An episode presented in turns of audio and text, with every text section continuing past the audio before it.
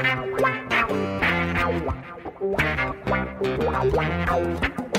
dois na barreira, correu, o rei atirou. Gol! O cara marcação, sambou pra lá, sambou pra cá, botou na frente a.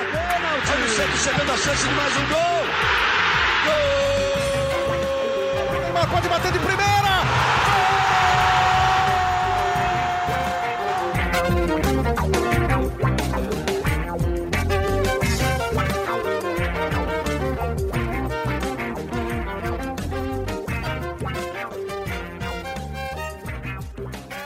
Orgulho que nem todos podem ter. Este é o GE Santos no ar com mais uma edição. E quem diria, o Santos de quinta-feira para cá, que foi a nossa última edição, venceu três partidas, duas pela Copinha, uma pelo Campeonato Paulista. O único grande a vencer no Campeonato Paulista na, na primeira rodada, 2 a 1 sobre o Mirassol, com muitos problemas no time, com o time ainda bastante desacertado, com a marcação bastante desacertada, mas venceu, é o que importa. Começou bem o Campeonato Paulista. Eu estou aqui hoje com Bruno nossa, dupla, nossa dupla de Brunos, Bruno Gilfrida e Bruno Gutierrez, e com Isabel Nascimento. Hoje a gente vai começar pelo Bruno Gilfrida, que esteve na Vila Belmiro para ver o Santos contra o Mirassol. É, além do jogo, obviamente, uma super homenagem ao Pelé, uma linda homenagem ao Pelé, super emocionante, bonita, elegante, como o Pelé merecia. O Santos, aliás, impecável nessas, nessa questão do Pelé, nas homenagens. É, mas dentro de campo, o time não chegou a ser brilhante, né, Bruno? Bom dia, boa tarde, boa noite. Oi, André, Gutierrez, Bel, é, todos que estão aqui nos ouvindo. Um prazer estar aqui com vocês mais uma vez. É, primeiro, eu queria começar falando que eu acertei o palpite, tá? Do jogo. É, falei que seria 2 a 1 um. Eu não lembro se foi aqui, mas em algum lugar eu falei que seria 2 a 1 um, tá? Inclusive, falei para pessoas na vila, quando eu encontrei esse jogo, que seria 2 a 1 um. Então, fica o registro. É, Acho que foi aqui mesmo. Foi aqui, né? É, então, exato. É, eu acho que o Santos realmente não começou bem, né, Amaral? E essa, com certeza, é uma opinião é, com a qual todo mundo vai estar de acordo. O que pode divergir um pouco a galera, dividir um pouco, é a questão da melhora, né? Eu acho que o Santos melhorou no segundo tempo. Não dá para dizer que o Santos é, massacrou o Mirassol, mas o Mirassol deixou de pressionar o Santos. O Santos controlou mais o jogo no segundo tempo. Primeiro jogo da temporada. Então, acho que ainda é o momento da gente valorizar mais as coisas boas do que pesar a mão nas coisas ruins. É, o Santos conseguiu é, reagir, virar uma partida e vencer na estreia de Campeonato Paulista, o que não acontecia desde 2019. Então, eram, já seria o quarto ano sem vitória é, em estreia de Campeonato Paulista e o Santos venceu. Então, acho que é preciso destacar tudo isso e ainda fazer um pouco de vista grossa com os erros, porque é um início de um trabalho e a gente já errou muito nas últimas temporadas. Eu acho que pesando um pouco a mão, eu falo mais da torcida, tá? É, em relação às críticas aos trabalhos. Vou dar um exemplo com o Fábio Bustos. Eu não acho que ele fez um grande trabalho, mas eu acho que o Santos, depois que demitiu o Fábio Bustos, ficou rodando, rodando, rodando, rodando e não chegou a lugar algum. É, não sei se o Santos ficaria pior na tabela do Campeonato Brasileiro com o Bustos. Então, eu acho que as últimas temporadas têm que seguir, servir de exemplo. É, o Santos não fez um bom primeiro tempo contra o Mirassol, mas mostrou poder de reação e eu acho que tem potencial para melhorar nas próximas rodadas. Concordo totalmente com você, Bruno, principalmente em relação ao Bustos, né? que acho que foi é, tanto quanto injustiçado é, na, naquele período ali da demissão, pós-derrota do Corinthians, etc. E acho que, de fato, a gente precisa dar tempo ao tempo, daí ele está chegando. Claramente ele está buscando um esquema ali que eu não sei se vai funcionar, aquele esquema com quatro atacantes, com Soteudo, com Mendonça, com Ângelo e com Marcos Leonardo. Acho que quando o Rodrigo Fernandes voltar, talvez ele mude o time. Sei, eu acabei de ler aqui no GE que o Rodrigo Fernandes ainda não é certeza para o jogo contra o Guarani de quarta-feira, mas acho que a volta do Rodrigo Fernandes pode mudar um pouquinho a cara desse time e, e talvez o, o Odair abra mão de um dos atacantes e passe a jogar é, com um meio de campo um pouquinho mais fechado e, e apostando em três atacantes. Bruno Gutierrez, é, falando nos três atacantes, acho que um dos pontos positivos, talvez o maior ponto positivo da, história, da, da estreia do Santos tenha sido a atuação do Mendonça, né, que jogou muito bem. Na minha opinião, foi o melhor em campo. Eu acho até que as atuações do GE concordam com isso que o, que o Bruno Gilfrida fez. O, Mendonça foi o melhor em campo, foi um dos melhores em campo, muito raçudo, muito participativo, correndo o tempo inteiro. É, promete fazer uma boa temporada, né, Bruno? É, salve, salve, Amaral, Xará, Bel, todo mundo que, que ouve aqui no nosso GE Podcast sobre o peixe. Para mim, também estou aí com, com o que o Xará falou em relação ao Mendonça. Mendonça, é, o primeiro tempo ainda um pouco tímido, né? Mas mesmo assim ele já mostrava ter alguma qualidade, já explorando algumas jogadas é, pela esquerda com o Soteudo. É, nós começamos com o Soteudo de meia, mas logo houve uma inversão e o Mendonça passou a ser é, esse camisa 10, né, entre aspas, digamos assim, que o Santos é, na prática não tem, né? São os quatro atacantes. E no segundo tempo, Amaral, gostei muito do, do futebol do Mendonça, às vezes vindo buscar a bola atrás, vindo pelo meio, abrindo pelas pontas. Teve até uma jogada muito boa dele, que ele fez o corta-luz, a bola chegou no Ângelo, ele já fez ali a ultrapassagem para receber a bola, recebeu, foi até a linha de fundo, ganhou é, na velocidade e na força da marcação e cruzou para o Soteudo, que o Soteudo não conseguiu ali é, completar a jogada da melhor maneira, mas ele fez muito isso e ele mostrou que, que realmente, como ele disse no, no na apresentação dele, que ele não é só correria.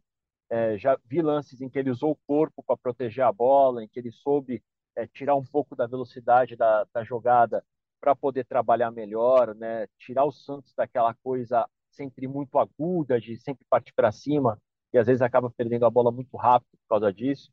Eu gostei muito da, da participação do Mendonça. Acho que ele ainda vai dar alguma alegria para o torcedor Santista. Acho que ele ainda vai mostrar mais coisa para o torcedor, principalmente depois do entrosamento né, dele dentro desse ataque do Santos, se for manter esses quatro atacantes ou não. Eu acho que o Mendonça é, é realmente um reforço, assim do que a gente estava esperando dentro do Santos. Bem como o, o Dodi e o João Lucas também, né, que estrearam é, bem dentro do possível, né? Lógico que tem a questão de, de, entrosamento, de tempo sem jogar, principalmente do Dodi, que teve a Covid e tudo mais, isso atrapalha, até acabou sendo substituído, né? Por causa disso. Mas foi, foi uma boa estreia do Mendonça, gostei bastante do Mendonça, eu acho que tende a evoluir e, e ser uma peça que também possibilita ao Santos ter banco de reservas, né? Porque se você começa com o Mendonça, você consegue num segundo tempo ter um Lucas Braga, né, para dar uma outra dinâmica para o jogo, como aconteceu também, como o Odair conseguiu é, nos minutos finais dar uma outra cara para o time, o time conseguia virar.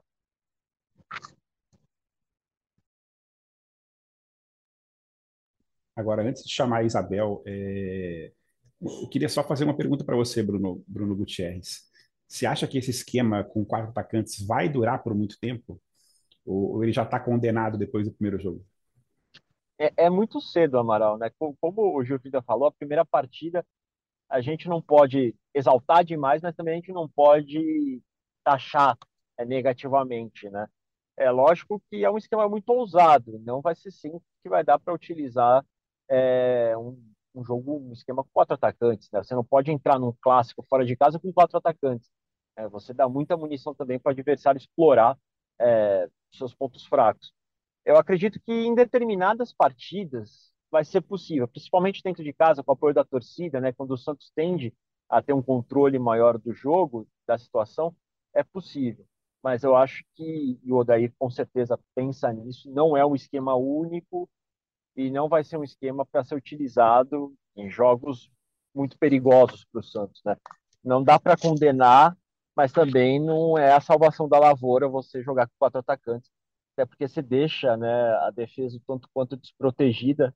E o Santos no primeiro tempo sofreu muito com isso, né? A falta de entrosamento na frente acabou afetando muito atrás e o Mirassol teve controle do meio-campo praticamente os 45 minutos né, da primeira etapa inteiros.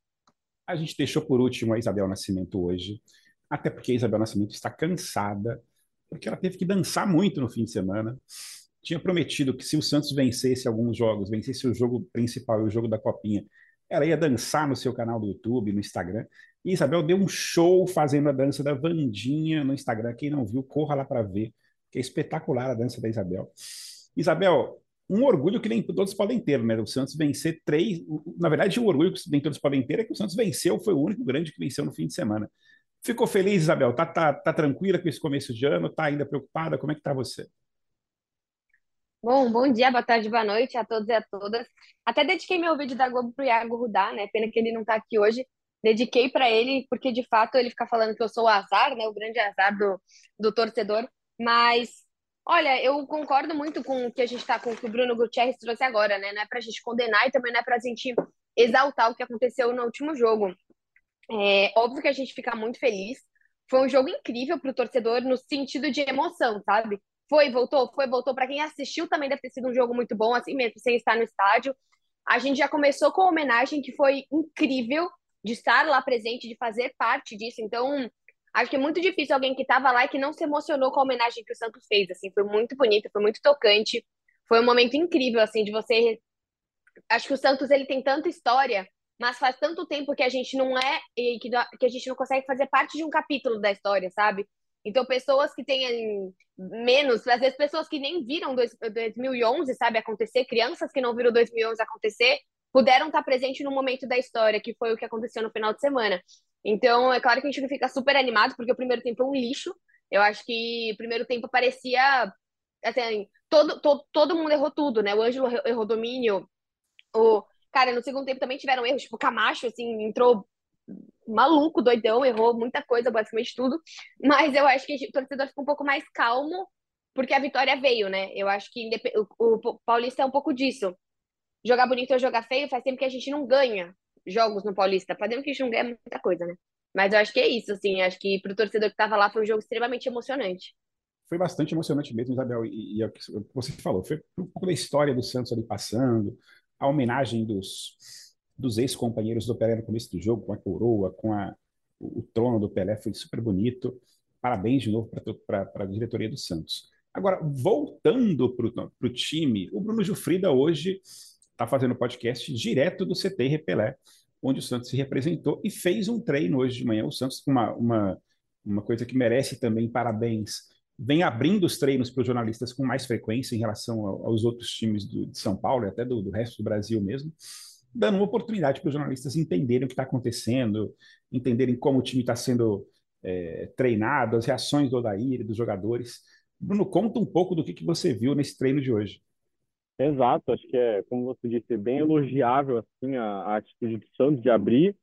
Claro que depende sempre muito do técnico e o Odair é a favor disso. Partiu do Odair abrir o treino para a gente assistir. Assim, a gente não está mais acostumado com isso, porque a pandemia tirou isso da gente, né? Mas antes era comum, os treinos eram abertos, até alguns anos, assim, um pouco antes, bem antes da pandemia, assim, tipo 2016, 17, etc. Poxa, assim, eu não sou eu não sou velho, né? Mas eu sou da época que os treinos eram todos abertos, de segunda a sexta, todos os treinos eram abertos. E às vezes abria-se até no sábado. E isso nunca foi um problema, assim. Acho que eu até vi no, no Twitter e falei sobre isso na live do Jep, que a gente transmitiu o treino inteiro do Santos. É, no Twitter, um, um torcedor falou assim: ah, isso daqui a pouco vai dar problema, os jogadores vão discutir, vai virar notícia e tal. O jogador tem que se acostumar, o jogador tem que estar preparado. Discutiu, o treino estava aberto, vai ser notícia. Do mesmo jeito que se ele driblar 10, dar uma carretilha no goleiro e fizer um gol de bicicleta, também vai ser notícia. Então, assim, o jogador tem que. E é bom até pro Odair, né, Bruno? Exato, Porque se chega no final, de, no, chega no final de semana agora. Não, quarta-feira agora, ele coloca o balieiro e coloca, sei lá, coloca o balieiro e coloca o. Deixa eu pensar. Uma pessoa que pode aparecer. É. Ou ele retoma o Camacho ou ele coloca Isso. o Vladimir. Sei lá. A gente vai Você ver chega e fala, motivo. meu, eu entendo porque treinou, sim. Isso. Então, eu até, até, pô, aqui no podcast vocês vão saber. Eu, caramba, já citei esse exemplo várias vezes. No Vasco, quando eu cobri o Vasco, a torcida pegava no pé de todo o técnico e colocava o Felipe Bastos para jogar. Aí o técnico insistia, insistia, insistia, até que tirava. E aí ninguém entendia o motivo. Até que o Vanderlei Luxemburgo chegou no Vasco e abriu todos os treinos. E aí a gente entendeu o motivo. O, Felipe Bastos comia a bola em todos os treinos. Ele fazia gol de falta, ele desarmava, ele dava carrinho. Ele... Então, assim, tem um motivo. Então, abrir o treino é bom para todo mundo é, para a gente é muito mais fácil estar em casa, com o pé para o alto, ah, vendo TV e trabalhando. Mas é muito melhor, é, profissionalmente, para a gente, ah, para você eu tenho treino. certeza. Para com isso, vai. Tô, tava sábado, estou aqui hoje. Então, assim, é, e, e, o torcedor tem que agradecer, porque é muito bom. Hoje, por exemplo, Sim. a gente veio aqui e viu como foi o treino, que o, o Odair separou o grupo em dois times, montou um campo, um campo reduzido e com quatro gols. Então, os jogadores de cada time tinham dois gols para fazer, para marcar. E aí eles podiam circular a bola entre esses campos e faziam os gols. Então foi um treino mais técnico, não foi um treino tático, porque ele não treinou jogada ensaiada, é, não treinou situação clara de jogo, mas ele separou os times não como um rachão, cada um numa posição, não. Ele, ele deixou os jogadores nas suas posições mesmo, e eles treinavam jogadas de jogo ali, é, uma tabela, alguma coisa assim, tinham que fazer gols. Então, assim, é, a gente já ficou sabendo que o Felipe Jonathan ainda deve demorar mais 10 ou 15 dias para voltar a treinar com bola, que o Rodrigo Fernandes é, treinou normalmente nesses dias, mas ainda é dúvida para quarta-feira. Então, tudo isso é bom pro torcedor, porque a informação chega mais limpa, a informação chega direto. A gente está vendo o que está acontecendo. O Rodrigo Fernandes e é justo, né? Normalmente, é claro, com certeza. Chega mais verdadeira. E você sente cheiro de negociação do, do Felipe Jonathan? Ou você acha que realmente é um tempo que ele está se recuperando? Porque do John, eu vi que no treino Atibaia todo mundo estava sentindo cheiro de negociação. É, eu acho que o Felipe Jonathan está realmente com problema. Ele é engraçado que ele tem sempre esse azar de sofrer com Covid, com lesão no começo das temporadas, né? E aí acaba prejudicando o desempenho dele.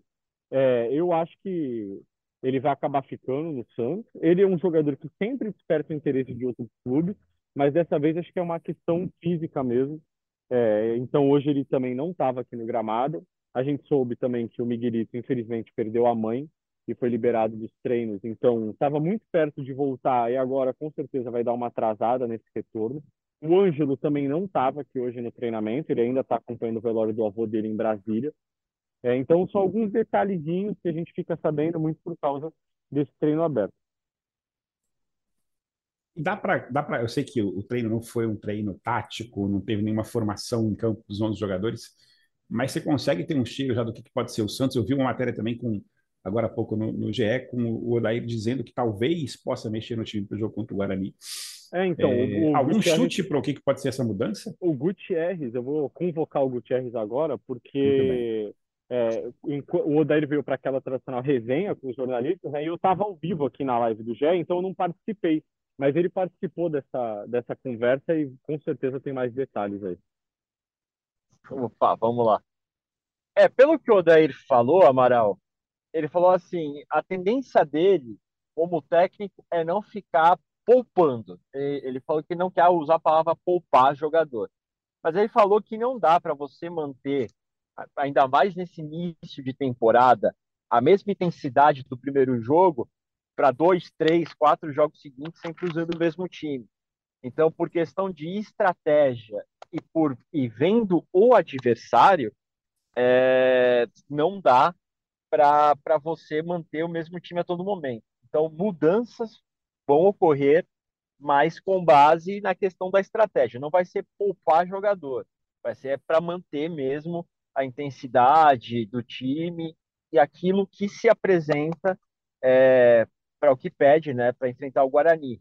Mas ele falou, é, esse treino de hoje é um treino regenerativo, só que ao invés de a gente focar na parte física, a gente vai fazer um, um regenerativo com bola e trabalhar a situação de movimentação, essas coisas, um treino mais leve.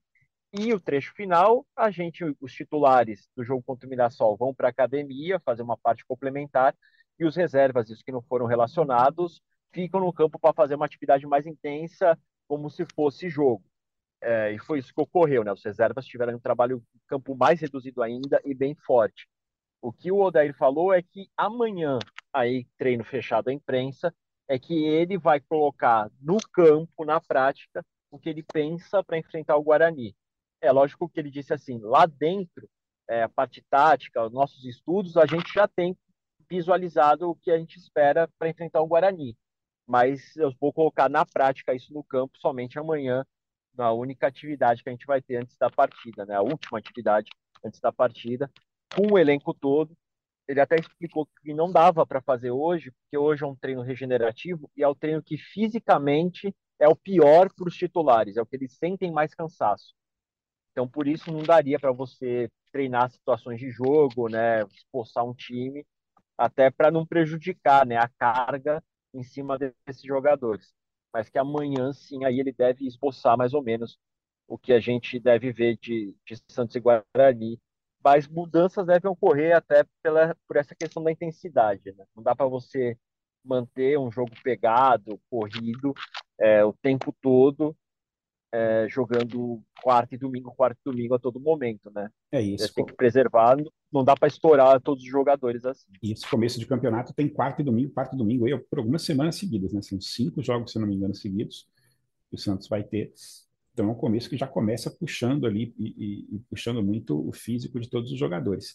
Mas o que chamou a atenção para a gente nesse primeiro jogo foi é, o sistema de marcação do Santos, que é, todo mundo concordou que ficou muito falho. É, esse modelo com, com Dodge, Zanocelo, e até mesmo com, a, com, a, com, com, o esquema de zaga que a gente teve, a dupla de zaga também não foi super incrível. O Lucas Pires não é um cara que gente, é um cara que tem deficiências de marcação também, que a gente já sabe. Você acha que pode ser aí o principal ponto de mudança para esse, se tiver uma mudança para o jogo contra o Guarani, Bruno? Olha, não sei se nesse sistema. Talvez ele pense em reforçar, por exemplo, o meio-campo, colocar um Sander, e aí ele abre mão do, do Mendonça, ou até do Ângelo, que a gente não sabe se o Ângelo é, vai ter condições aí, não digo nem físicas. O Rodrigo né, Fernandes mas... volta? Muito difícil. Eu acredito que se ele for não. relacionado, se ele for relacionado, acredito, acredito que vai ser para ficar no banco e entrar 10 minutos, alguma coisa assim. O que o Odair comentou com a gente é que o Fernandes ele tem ele treinou cinco dias, digamos assim, com a intensidade do grupo que já vem treinando a pré-temporada inteira. Então ele ainda precisa recuperar essa questão física, né? É, ele se recuperou de, de problema muscular, fez uma parte de reequilíbrio, então ele perdeu praticamente a pré-temporada inteira. E o Odair também não vai forçar um jogador é, que está vindo de um início de pré-temporada, digamos assim, para ele, né, arriscar logo no segundo jogo da temporada e o cara estourar. É, então, acredito que se o Fernandes for relacionado para esse jogo, vai ser para ficar no banco e aí ele entra, sei lá, 40 minutos, mais ou menos como o Lucas Braga entrou, algo desse tipo. Não acredito que como titular, mas acredito o gol da exemplo, virada. É, porque ele chute de fora da área. Mas eu acredito, por exemplo, entre com mais um meia, e aí você abre a mão de um atacante. É, como eu estava dizendo, o Ângelo a gente não sabe, né? Se vai ter condições emocionais né? de, estar tá com o grupo. Ele perdeu o avô materno, que era muito próximo. E, e até físicas, né, Xará? Porque é, ele perdeu o treino de domingo, treinou, perdeu né? o treino de hoje e ainda não se sabe se ele volta a treinar amanhã. Então, assim, é, eu acho um, que é muito tem uma previsão que ele né? jogue é, tem uma previsão, mas não tem uma, uma, uma certeza que ele tá, vai. E mesmo está cobrando ele, volta, volta e tal. Então, depende é, mais dele. Mas eu assim. acho que mesmo... em questão de sistema vai ser, assim, claro, né? Que o Ângelo tome o tempo que ele precise, mas eu acho que vai ser um, um, um teste interessante para o torcedor para tentar ver como que ficaria o Soteldo e o Mendonça, né? Que como vocês falaram, vocês gostaram muito dele, eu também gostei muito dele em campo. É, desde o treino em Atibaia, ele é muito diferenciado, ele é muito forte, ele é muito rápido. Muito eu acho forte, que né, Bel? É impressionante, sério. Eu fiquei impressionado. Eu acho, é, Pô, no, no, segundo, no, segundo tempo ele deu uma arrancada que ele saiu. É. Tipo assim, o Soteudo tava arrancando, ele saiu de trás, parecia que ele tinha apertado o nitro do, do carro. e, pô, disparou assim, cara. Foi parar lá no goleiro. Esse é eu achei ele né? muito isso. É, exato. Então eu acho que vai ser interessante vê-lo de um lado, o Soteldo do outro, com o Marcos Leonardo centralizado, porque o Soteldo, por mais que você, você é meio, ele cai para a esquerda. Ele, ele cai, assim, não tem como. Tanto que o gol sai assim, né? Então, não sei bem se o Soteldo tá sendo esse meia que o Odair pensou, é, mas eu espero muito ver, tipo, essa dupla com o Marcos Leonardo na frente, vai ser muito interessante. É o que ele vai fazer para trás, se ele vai colocar o Carbarral, que a gente mesmo falou que no treino em Atibaia, pelo menos eu gostei do Carbarral. Eu achei o Carbarral no treino melhor que o Dodge, Dodge, Dodge, senhor Carlos, Dodge, vou chamar Dodge, de Carlos agora. É, o Dodge no, no jogo. Sim, achei o Carbarral, mas é claro, uma coisa é treino, outra coisa é jogo, sei bem. Mas aí vai, vai poder mas que vai ser interessante vai ser ver um de cada lado, porque vai ser com um de cada lado você tem um Santos muito rápido. Só que aí o, o, meio que o Ângelo volta a ser um reserva, né? É, mas é, é, eu acho que essa questão é, particular para o Guarani, né? É uma situação. Acho que acredito claro. que o Ângelo não vá sair do time titular. Você acha que não? Você acha que, que o Odair vai insistir no Soteldo como meia e jogar com todo mundo? Ou ele vai abrir mão, vai, um, um jogo ele abre mão do, do Mendonça, outro do Ângelo, faça um revezamento aí nessa situação. Tudo depende muito do adversário que o Odair vai enfrentar, e ele sempre tenta deixar isso muito claro, né? Ele não tem um time definido, ele não gosta nem de ficar definindo esquema tático. É, quando ele foi apresentado, ele falou que ele gostava de um esquema tático que na soma tinha 12 jogadores em campo.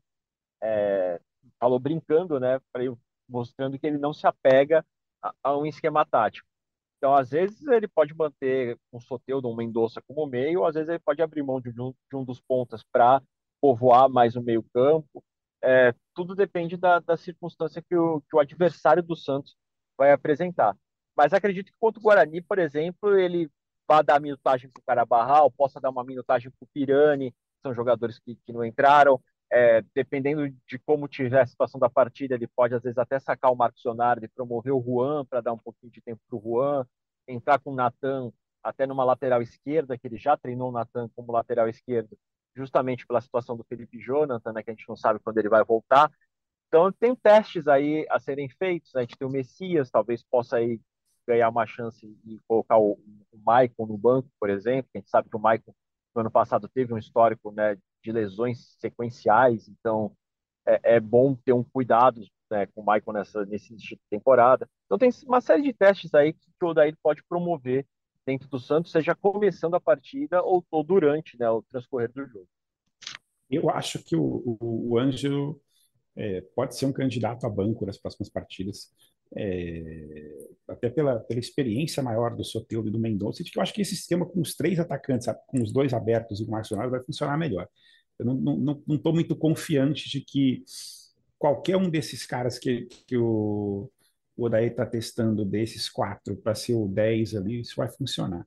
E, e, o próprio gol, como vocês falaram, sai de uma jogada em que o Soteldo deixa a posição mais central e vai para a ponta, né, para o canto do campo, que é onde ele funciona mais, enfim, que é onde a, a, a rapidez dele funciona melhor. Eu acho que talvez o Ângelo é, fique um tempinho no banco, ou então que se faça um, um, uma espécie de rodízio para que ninguém se canse nesse começo. E Amaral, um detalhe desse segundo gol é o Lucas Barbosa, que a gente viu Sim, muitas também. vezes sendo usado de ponta, jogando pelo meio. Uhum. E é ele que recupera essa bola no meio e abre no Soteudo. Né?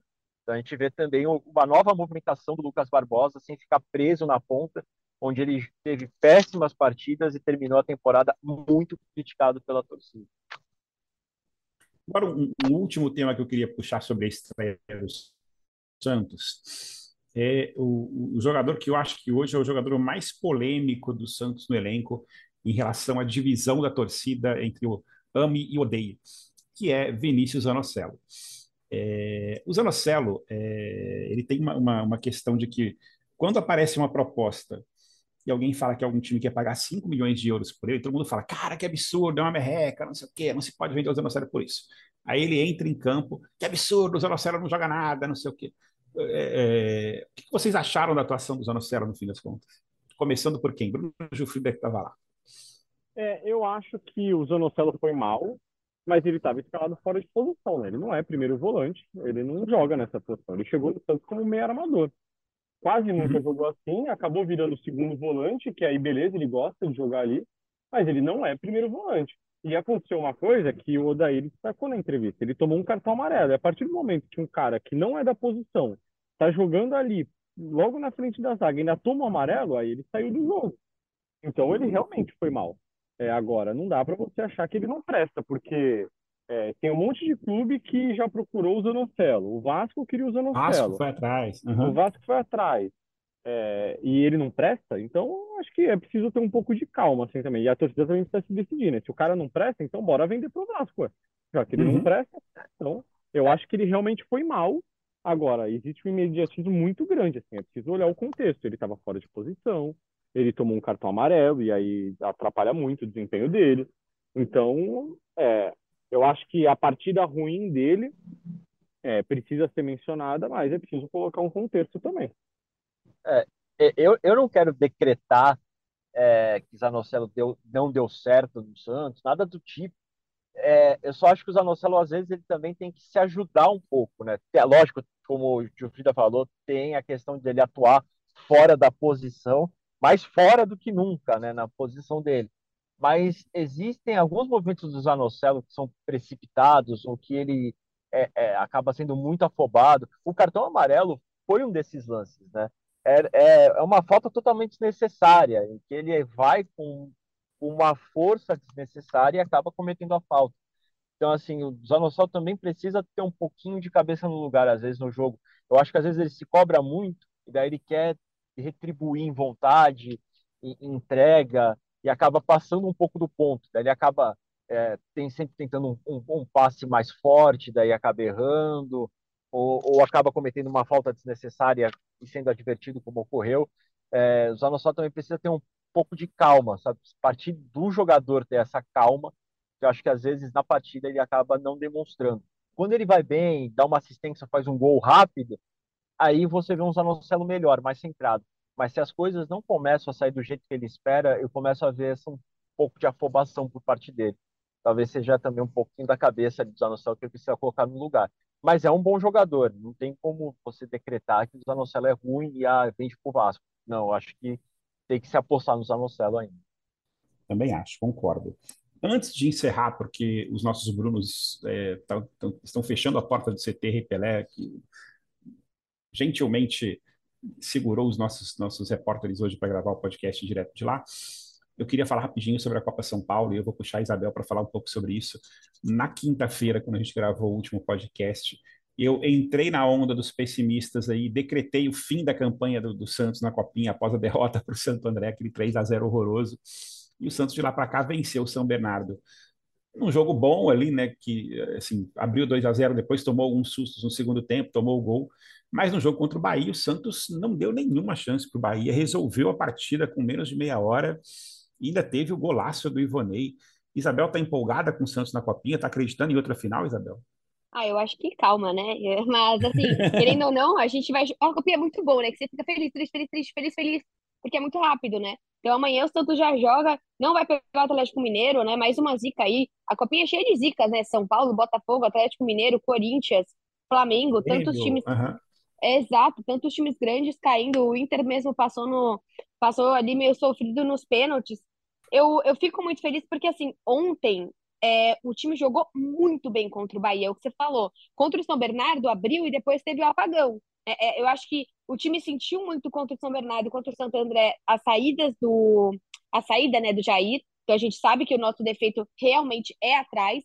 Eu não acho o nosso goleiro seguro e eu acho que a saída do Jair prejudicou demais o sistema defensivo do Santos. Só que o ataque ele funciona muito bem. A gente não tá falando de um Ivonei fazendo gol sozinhos, ou um David, ou um próprio Patati. Ontem a gente viu, é, a gente viu, claro, um chute maluco de do antes do meio ali do campo, né, do Ivonei, um golaço, mas o outro gol, por exemplo, o gol do David é uma jogada legal, o gol do Patati é, não é mais um cruzamento que não é cruzamento, né? Foi um chute muito bonito do Patati também. É, o primeiro gol também do Ivonei, ele bateu forte de cabeça, então assim, eu gosto muito porque o, o ataque do Santos está funcionando muito bem. E eu acho que é isso que está balançando esse time. Esse time ele precisa marcar gols, e talvez dois e três, porque a gente sabe que atrás ele não segura tão bem. Né? Teve até uma, uma inconsistência do Edu de novo no gol. Então, eu fico feliz, mas a gente sabe que a Copinha é muito é um dos campeonatos mais traiçoeiros de tanto mata-mata que tem. Mas é um Santos que vai pegar o Água Santa, acho que é 17 horas amanhã. Acho que é em 15, Diadema. 15. 15, é, 15 horas. É, e pelo menos não vai ter o sol, né? Eu acho que também tem isso, poxa. A, o sábado tava um inferno, assim. Na Vila Belmiro à noite, no, no sábado tava, tava muito calor. Imagina no domingo, no caso, né? Domingo, 10 e meia da manhã.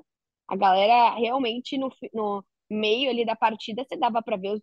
Nossa Senhora, os, os jogadores são jovens e mesmo assim uma exaustão ali. Mas eu tô, tô feliz, assim, até o momento. Vamos esperar amanhã. Já emenda com seu palpite, então, Isabel, para Santos e Guarani na quarta-feira, 21 e 35 segunda rodada do Tarde, hein, Brasil? Para ver Santos e Guarani dormir meia-noite. É... é... Brinco de ouro da princesa. Ah, vou do clássico, né? O clássico de quem não quer, não sabe o que fala. 2x1 pro Santos, né? Que é sempre aquele, ah, o Santos toma gol, mas faz. Vou no 2x1, que eu acho que é um placar bom. O Guarani que perdeu o primeiro jogo também. Vou esperar um jogo bom do Santos. Acho que deu uma boa animada e uma energizada, o que foi a primeira partida. Bruno Gutierrez. Olha, pela fragilidade do Guarani, acho que vai ser 2 a 0 para o Santos, sem sofrer tantos sustos quanto foi contra o Mirassol. Bruno Jofrida. O ruim de ficar por último para dar o palpite é que a minha primeira e segunda opção já foram embora, entendeu? Eu queria 2 a 0 depois 2 a 1 e aí já foi. Então eu vou de 1 a 0 1 a 0 para o Santos. Eu vou de 2 a 0 vou copiar o palpite do Bruno Gutierrez. Acho também que o Santos vai, vai continuar com uma campanha boa no Paulista e vai vencer esse jogo, até porque esse jogo tende a ter um, um time mais aberto do Guarani, enfim, o Santos pode aproveitar bastante contra-ataque para fazer esse resultado. E é isso, a gente volta na quinta-feira para falar do Santos e Guarani, e até lá a gente já vai ter tido a, a, o jogo das oitavas da Copinha Santos e, e, e Água Santa, esperando que o Santos se classifique, até porque ficou uma chave interessante, que o Santos pode pegar e depois ir para China ou Fortaleza nas quartas de final e vencer esses dois jogos, já vai estar é na semi. Né? E para a China. A China foi, deu um sufoco no Santos no ano passado no Sub-20. O Santos tomou 3 ou 4 a 0 no jogo de ida. O jogo de volta ganhou de 4 a 0 num jogaço que o Santos fez na, no CT, se eu não me engano. Mas é um, é um time perigoso ali, né? Já eliminou o, o Vasco e, e, time muito bem armado e com um investimento muito grande lá dos empresários chineses, se eu não me engano. Bom, o Gé Santos volta na próxima quinta-feira. Você pode ouvir o nosso podcast no Spotify, no Deezer, no Globoplay, no GE, em tudo quanto é canto que você quiser. E, mais uma vez, fica a dica. Veja uma dancinha da Isabel, a da Isabel arrebentando Ai, com o Vandinha no Instagram, que vale a pena. Beijo para todos. Tchau, tchau. Wow.